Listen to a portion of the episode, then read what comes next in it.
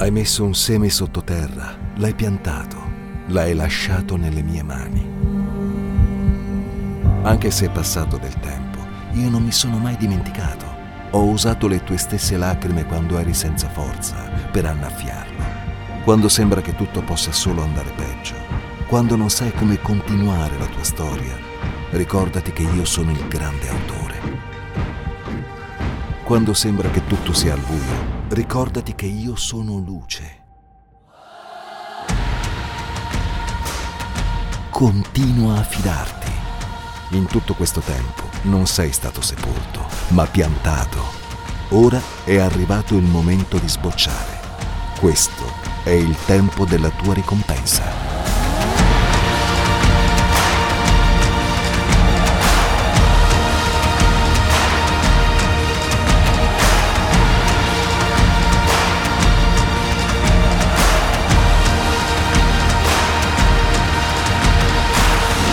Harvest 2023, quando Dio usa le tue lacrime per far fiorire il deserto. Adesso passiamo un po' alla parola di Dio. Ho meditato, è da un po' di tempo che medito, su un qualcosa che mi ha fatto riflettere, perché sto leggendo la Bibbia eh, con una nuova traduzione che è molto attendibile, ma mi sta molto facendo riflettere su determinate cose che magari non avevo notato o su cui non avevo messo bene la mia attenzione, che sono, nella, che sono presenti nella, nella, versione a cui ero abituato, nella eh, nuova riveduta 2006. No, sto leggendo la Bibbia secondo la New Living Translation, che è stata tradotta in italiano e, e, il Signore mi sta parlando tantissimo. Poi ovviamente vado a confrontare le varie traduzioni per vedere se c'è corrispondenza. La corrispondenza è perfetta. Cambiano le parole, ma alcune parole che stanno cambiando mi stanno aprendo un mondo, un universo. E il Signore mi sta facendo riflettere tantissimo su un qualcosa che scopriremo a brevissimo. Luca, capitolo 3, eh, versetti dall'1 al 14. Nell'anno quindicesimo dell'impero di Tiberio Cesare, quando Ponzio Pilato era governatore della Giudea ed Erode tetrarca della Galilea e Filippo, suo fratello tetrarca dell'Iturea e della Traconitide e Lisania tetrarca dell'Abile, non potevo pure cacciare, sotto i sommi sacerdoti Anna e Caiafa, la parola di Dio fu diretta a Giovanni, figlio di Zaccaria nel deserto, ed egli andò per tutta la regione intorno al Giordano predicando un battesimo di ravvedimento predicando un battesimo di ravvedimento per il perdono dei peccati, come sta scritto nel libro delle parole del profeta Isaia. Voce di uno che grida nel deserto, preparate la via del Signore, raddrizzate i suoi sentieri. Ogni valle sarà colmata, ogni monte, ogni colle sarà spianato, le vie tortuose saranno fatte diritte e quelle accidentate saranno appianate e ogni creatura vedrà la salvezza di Dio. Giovanni dunque diceva alle folle che andavano per essere battezzate da lui, razza di vivere, chi vi ha insegnato a sfuggire l'ira futura? Fate dunque dei frutti degni del ravvedimento e non cominciate a dire in voi stessi, noi abbiamo Abramo per padre, perché vi dico che Dio può fa- da queste pietre far sorgere dei figli di Abramo. Ormai la scura è posta alla radice degli alberi, ogni albero dunque che non fa buon frutto viene tagliato e gettato nel fuoco. E la folla lo interrogava dicendo, allora che dobbiamo fare? E egli rispondeva loro, chi ha due tuniche ne faccia parte a chi non ne ha, e chi ha da mangiare ne faccia altrettanto. Vennero anche dei pubblicani per essere battezzati e gli dissero, Maestro, che dobbiamo fare? Ed egli rispose loro, non riscuotete più nulla di quello che vi ha ordinato. Eh, lo interrogarono pure dei soldati dicendo, e noi che dobbiamo fare? Ed egli a loro, non fate estorsioni, non opprimete nessuno con false denunce e accontentatevi della vostra paga. Vorrei concentrarvi concentrarmi soprattutto su una parte, il versetto 3. Egli andò per tutta la regione intorno al Giordano predicando un battesimo di ravvedimento per il perdono dei peccati, come sta scritto nel libro delle, parole del profeta Isaia. Un battesimo di ravvedimento.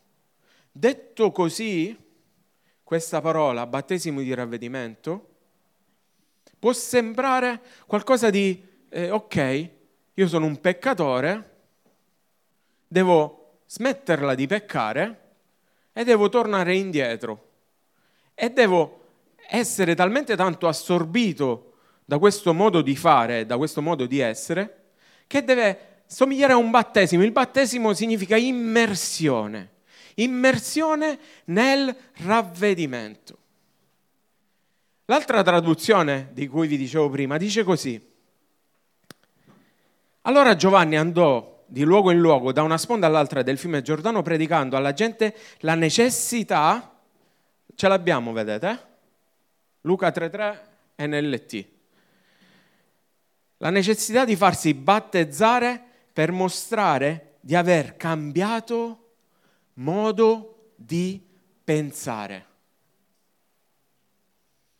Allora Giovanni andò di luogo in luogo, da una sponda all'altra del fiume Giordano, predicando alla gente la necessità di farsi battezzare per mostrare di aver cambiato modo di pensare e di essersi convertiti a Dio per ottenere il perdono dei peccati. Letterale, predicando un battesimo di cambiamento di mentalità. Guardate, è importantissimo. Sapete perché è importantissimo? Perché dopo che Giovanni è stato messo in, pre- in prigione, sapete chi lo ha fatto questo, questa, questo tipo di predicazione? Indovinate. Chi ha predicato il battesimo di ravvedimento dopo che Giovanni è stato messo in prigione? Gesù. Gesù stato, eh, eh, eh, Giovanni Battista è stato messo in carcere, subito Gesù andò in strada a predicare il battesimo di ravvedimento, che vuol dire letteralmente cambio di mentalità. La parola per ravvedimento è metanoia. Abbiamo la traduzione radicale mutamento nel modo di pensare, radicale alle radici, alla fonte, mutamento nel modo di pensare, di giudicare, di sentire, in seguito all'adesione a una nuova fede religiosa, radicale. Significa che io la pensavo in un modo, adesso la penso in tutt'altro modo. È radicale. Non è un qualcosa di eh, leggero, è un qualcosa che va a tagliare le radici del vecchio essere. Tant'è che Gesù ha detto io sono venuto a fare nuove tutte le cose. Ok? Ma fare nuove tutte le cose parte dal nostro modo di pensare. Cambio di mentalità. È stato predicato da Giovanni Battista, è stato predicato da Gesù, è stato predicato da Paolo. Romani 12, 2.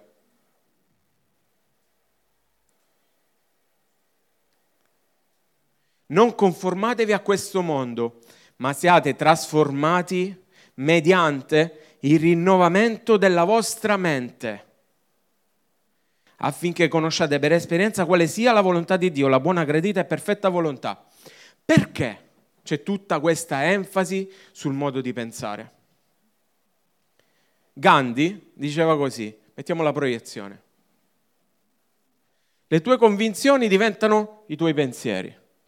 I tuoi pensieri diventano le tue parole. Le tue parole diventano le tue azioni. Le tue azioni diventano le tue abitudini, le tue abitudini diventano i tuoi valori, i tuoi valori diventano il tuo destino. Noi non facciamo filosofia. Però questa, queste, eh, questa dichiarazione, queste, questa affermazione è molto, molto vera. Molto spesso noi siamo quello che pensiamo, noi viviamo in base al nostro modo di pensare. E a un certo punto il ministero di Giovanni Battista iniziò dicendo sta arrivando Gesù, è arrivato il momento di cambiare completamente il vostro modo di pensare. Prima pensavate in un modo, adesso dovete pensare in un altro. Ma perché è così importante? cambiare il nostro, modo di pensare, perché da come pensiamo noi agiamo. Tant'è che le folle che ascoltavano questa predicazione eh, dicevano, ma che cosa significa? Maestro, che cosa dobbiamo fare? Quindi, concretamente. E allora Giovanni rispondeva, chi ha, ne, chi ha, due tuniche ne dia a chi non ne ha, chi ha da mangiare dia a chi non ne ha. Allora, è come se ci dicesse in qualche modo, siete stati malvagi fino ad oggi, fino ad ora, adesso diventate buoni.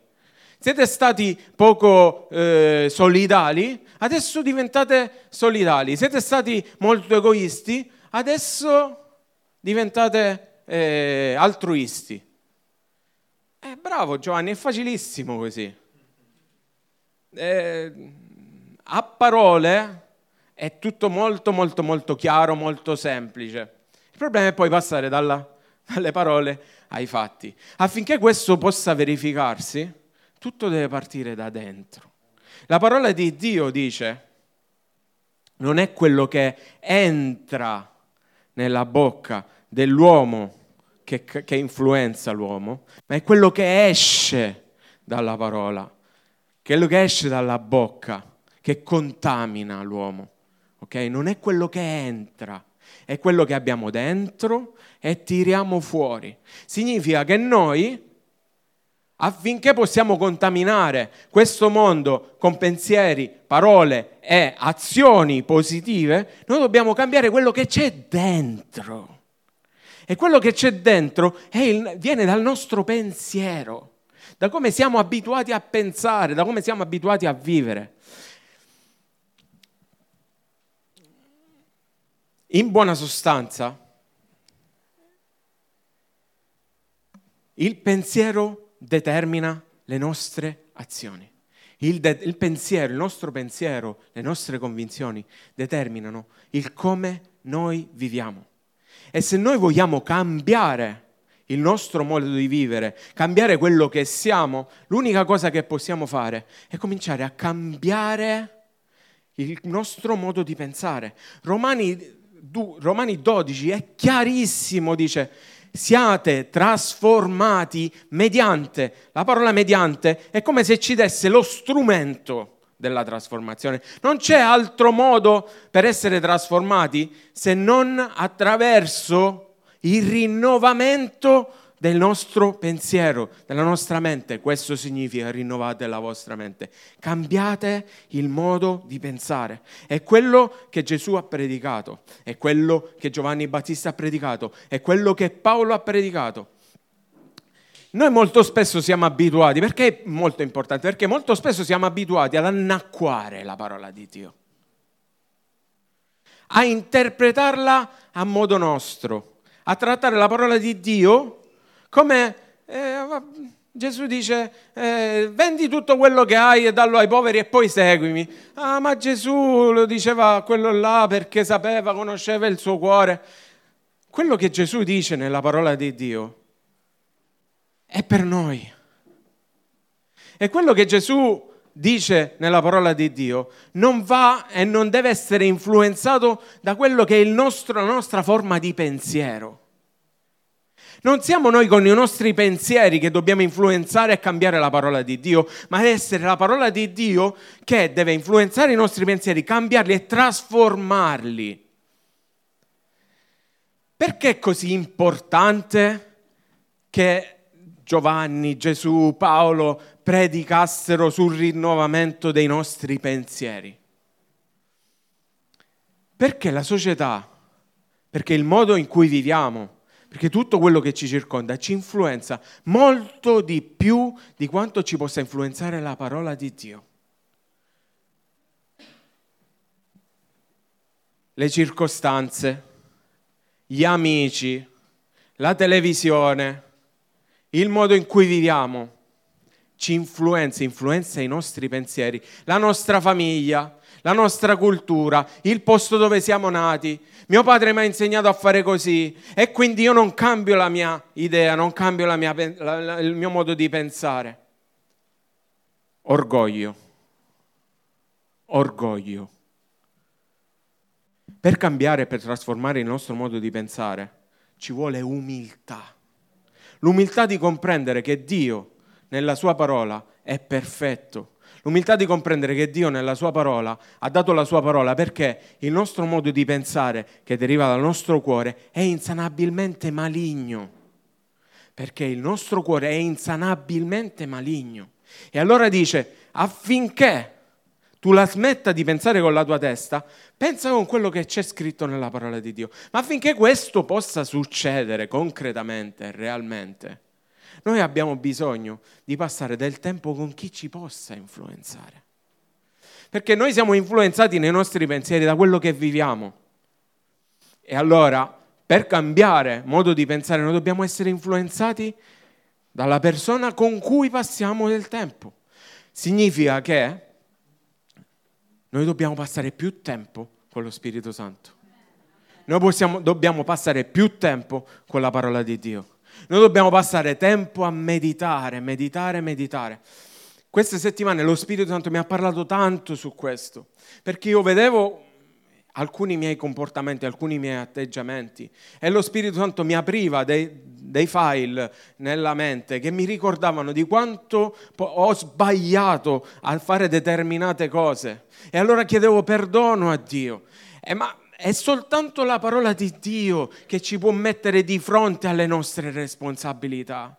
Se noi continuiamo a vivere senza confrontarci con quello che è lo specchio della parola di Dio, se noi non ci confrontiamo giornalmente, ogni giorno, con la parola di Dio, meditandola, assorbendola, facendola nostra, noi non riusciremo mai a cambiare, perché è solo la parola di Dio che può trasformare i nostri pensieri, la nostra vita, secondo quella che è la volontà di Dio.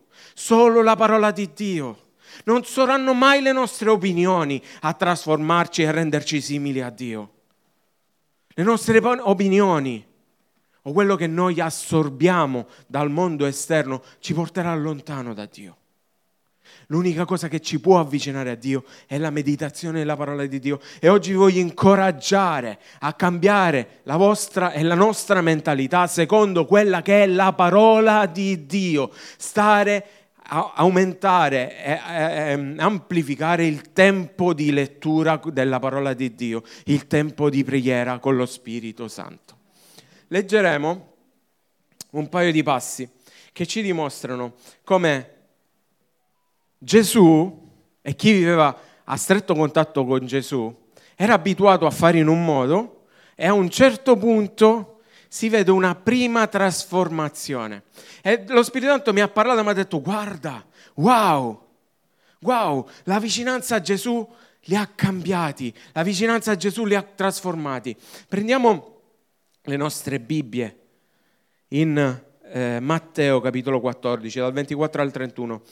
Frattanto la barca già di molti stati lontana da terra, era sbattuta dalle onde perché il vento era contrario. Ma alla quarta vigilia della notte Gesù andò verso loro camminando sul mare e i discepoli, vedendolo camminare sul mare, si turbarono e dissero, è un fantasma. E dalla paura gridarono. Ma subito Gesù parlò loro e disse, Siate, state di buon animo, sono io, non temete. E Pietro gli rispose, Signore, se sei tu, comandami di venire a te sulle acque. Ed egli disse, vieni. E Pietro, smontato dalla barca, camminò sulle acque e andò verso Gesù. Ma vedendo il vento ebbe, ebbe paura e cominciò, e, eh, eh, cominciando a sommergersi, gridò, Signore, salvami! E Gesù stesa subito la mano, lo afferrò e gli disse, Oh uomo di poca fede, perché hai dubitato? Allora, contestualizziamo. I discepoli si trovano su una barca in piena notte. A un certo punto, improvvisamente, arriva una tempesta e questa tempesta comincia a sbatterli da una parte all'altra. A un certo punto, in questo contesto dove ci sono queste onde altissime, dove ci sono i discepoli che iniziano a faticare, ad affaticarsi per remare il più velocemente possibile per arrivare a riva, un fantasma un uomo, piena notte, camminando sulle acque, in mezzo alla tempesta.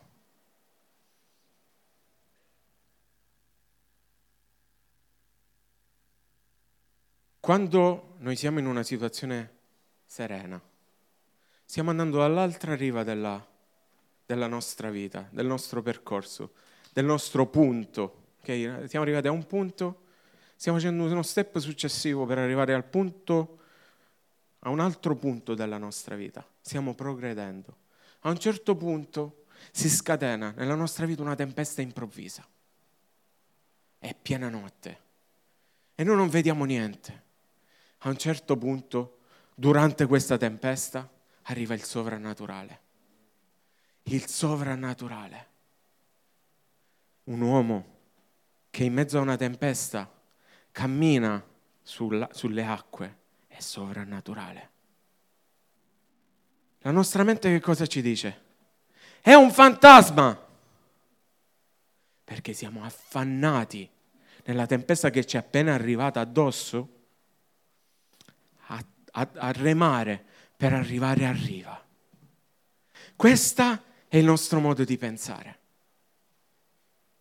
Arriva la tempesta e noi cominciamo subito a remare, remare, remare, remare, remare, remare, remare, ci ammazziamo, ci affatichiamo. Arriva il sovrannaturale in mezzo alla tempesta, non lo riconosciamo. È un fantasma. È un fantasma. Cambiamo modo di pensare.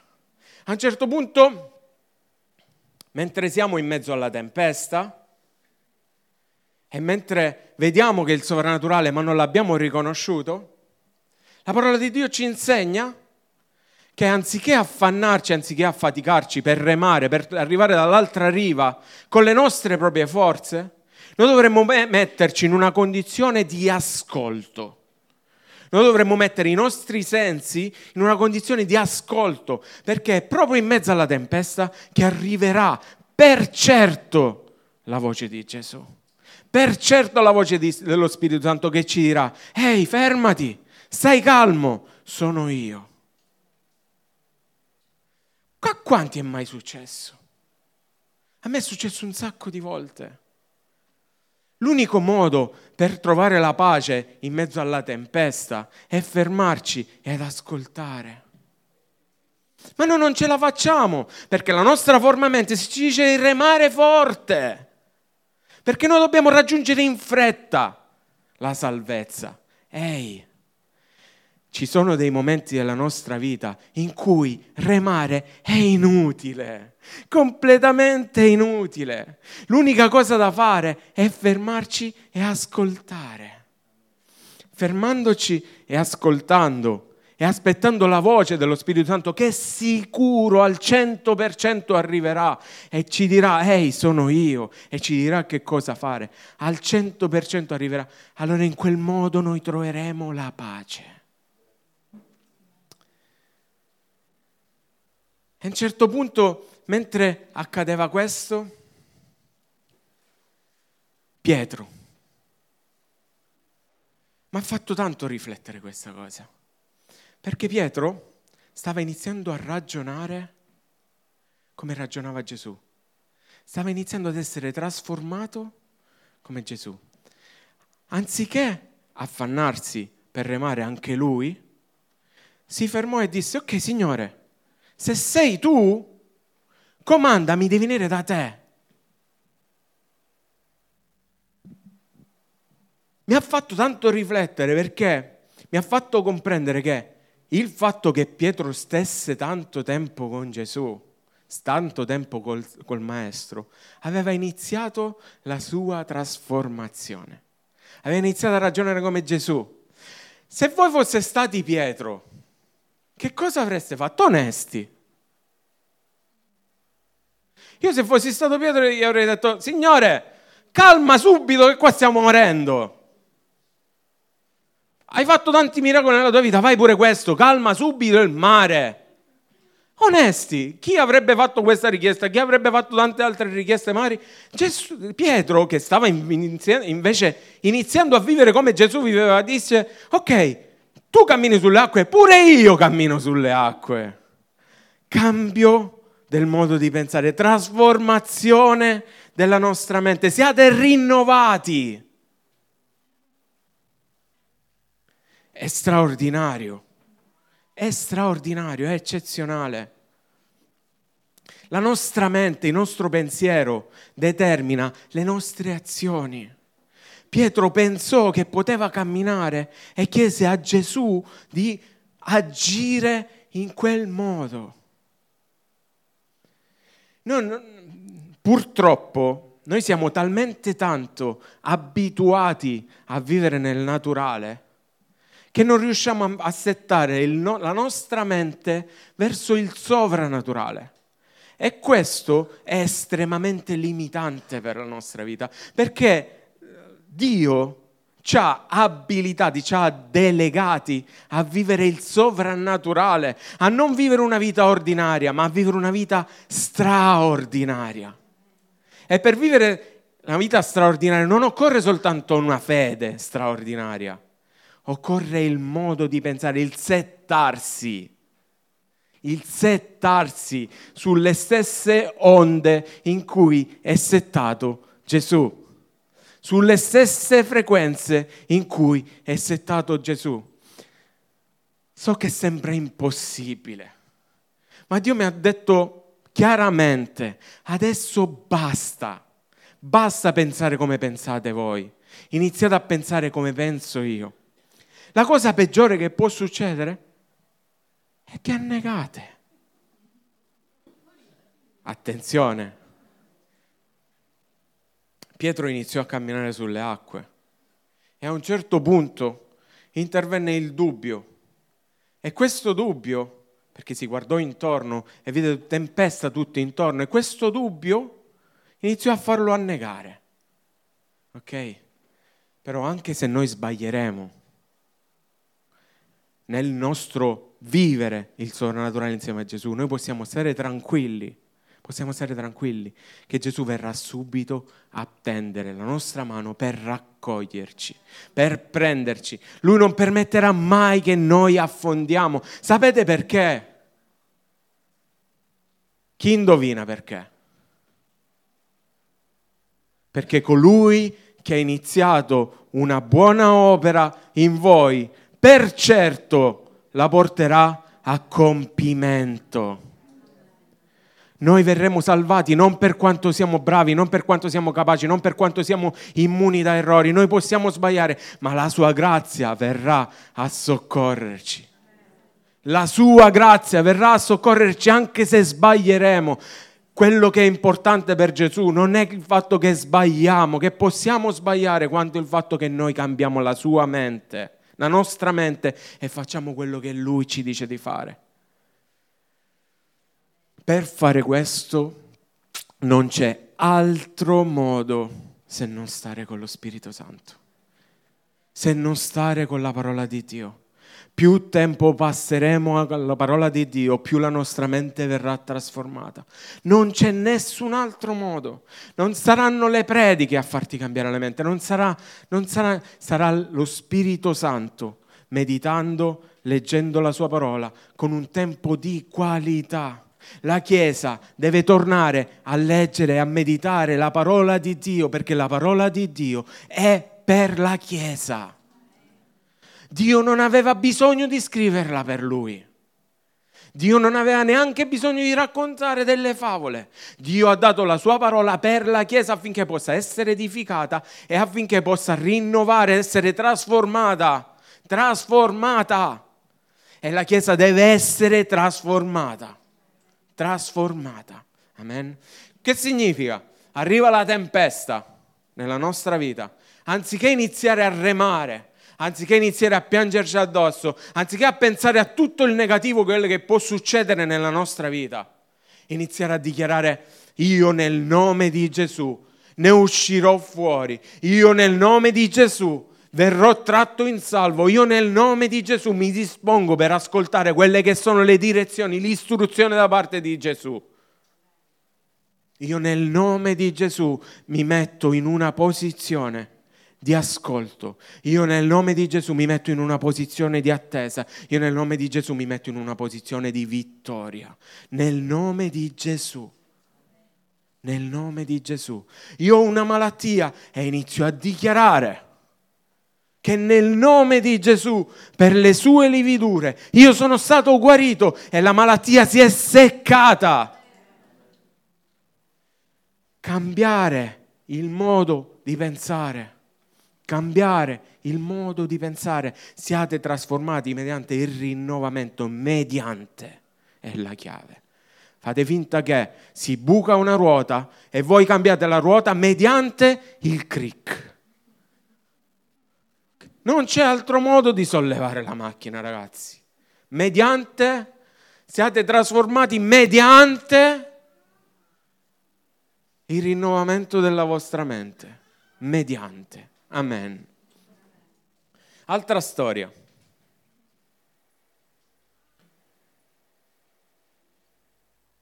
Luca, capitolo 10, versetti dal 17 al 22.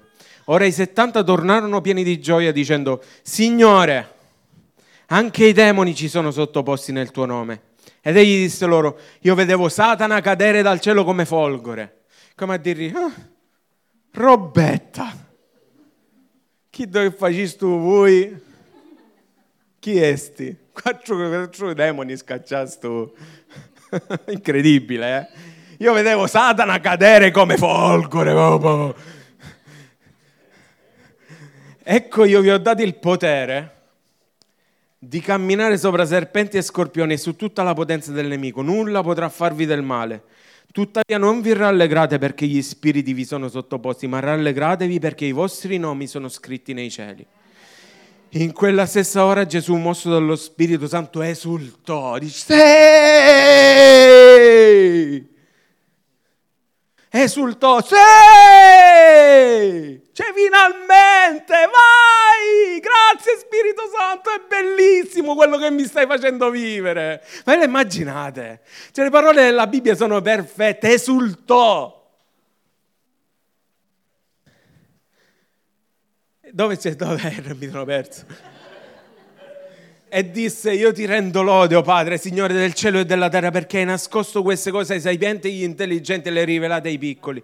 Sì, Padre, perché così ti è piaciuto. Ogni cosa mi è stata data in mano dal Padre mio e nessuno sa chi è il figlio se non il Padre, né chi è il Padre se non il figlio e colui al quale il figlio voglia rivelarlo. Missione dei 70. Gesù manda a due a due i suoi discepoli, alcune traduzioni dicono 70 che erano 72, alcuni dicono 70, non so perché questa, questa differenza, però probabilmente erano 72. Li manda a due a due per evangelizzare, per portare il regno di Dio in ogni posto dove andassero, gli dà una serie di istruzioni. I 72 tornano da Gesù e dice tu, Signore, anche i demoni ci sono sottoposti nel tuo nome. E Gesù inizia a esultare. Dice grazie, Signore. Grazie, Signore. Perché esultava? Lui lo specifica. Lui non dà nessuna importanza al fatto che i demoni fossero stati scacciati. Quella è una cosa normale che succeda.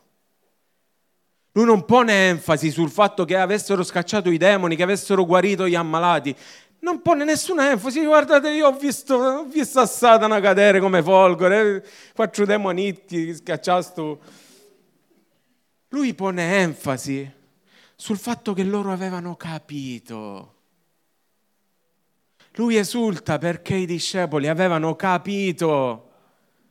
Avevano capito che avevano autorità e Gesù è contento quando noi comprendiamo quella che è autorità che abbiamo nei luoghi celesti e non solo la comprendiamo ma la esercitiamo anche. Noi dobbiamo esercitare l'autorità, noi dobbiamo capire, comprendere quella che è l'autorità che ci è stata data. I demoni, le malattie, eh, i legami non sono un problema, noi siamo figli suoi. Noi, il nostro problema è che noi non rinnoviamo abbastanza la nostra mente per esercitare per esercitare l'autorità che ci è stata data. Gesù esultò perché i piccoli, gli insignificanti, la gente mm, così che non aveva bisogno di chissà quale comprensione della parola di Dio, non i dottori della legge, non i farisei che ne sapevano a pacchi, ma gente comune aveva finalmente compreso dentro di sé che, avevano, che eh, Gesù era riuscito a trasmettere il suo insegnamento perfettamente e loro l'avevano compreso e l'avevano messo in pratica. E Gesù esulta tutte le volte che succede questo. Quanti di noi vogliono fare esultare Gesù? Quanti di noi vogliono fare esultare lo Spirito Santo che è in noi? Lo dobbiamo comprendere, comprendere, comprendere attraverso il rinnovamento della nostra mente chi siamo chi siamo in Dio, il fatto che siamo suoi figli, le tempeste arriveranno e Dio non ci tirerà, non ci eh, esenterà semplicemente perché siamo suoi figli dalle tempeste. Gesù se n'è andato a pregare, gli ha detto andate sulla barca, ma pensate che, che lui non sapesse che sarebbe arrivata da lì a poco una tempesta? Magari l'ha mandata pure lui, non lo sappiamo, ma lui sicuramente lo sapeva, per certo. Le tempeste, noi non siamo esenti da tempeste. Dillo alla persona che canta a te, tu non sei esente da tempeste. Mi dispiace.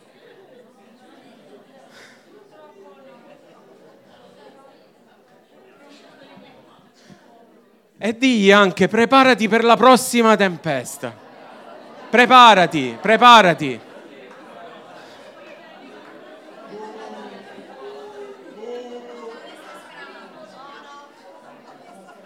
Non porto male, ragazzi, non porto male.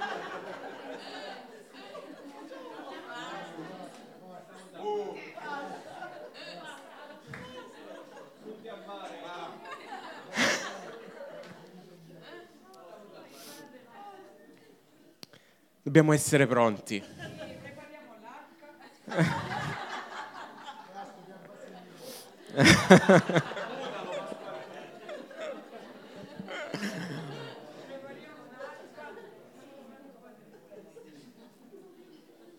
Ragazzi, iniziamo a settare la nostra mente. Rinnoviamo le nostre menti. Iniziamo a pensare come Gesù pensa. Pietro ha visto il naturale perché aveva iniziato a pensare come Gesù pensava. Perché nessuno di noi ci sarebbe arrivato a chiedere quello che ha chiesto Pietro. Nessuno di noi che pensa in maniera naturale lo avrebbe fatto. E alcune volte noi andiamo ad affrontare i demoni recitando una formuletta, perché non abbiamo realmente compreso chi siamo. Non è perché semplicemente diciamo nel nome di Gesù esci e vattene. Noi dobbiamo comprendere chi siamo. Noi dobbiamo comprendere chi siamo in Cristo, noi dobbiamo comprendere qual è la nostra autorità, noi dobbiamo comprendere e vivere secondo quell'autorità che ci è stata data, perché è lì, è lì che veramente noi faremo esultare lo Spirito Santo, è lì che veramente Gesù finalmente dal cielo dirà e vai, ci sono riuscito anche con Gaetano. E vai, ci sono riuscito anche con Catherine. Vai, vai, uno in più, uno in più, uno in più. E vai, tutta la Chiesa, una in più, una in più. Andremo a dominare a portare il regno di Dio nella nostra città in questo modo. E Gesù è questo quello che vuole. Vuole dei figli che sappiano combattere, vogliono dei figli che abbiano compreso, che comprendano che cosa significa esercitare la propria autorità, significa che cosa, com- comprendano che cosa significa essere figli di Dio. Amen.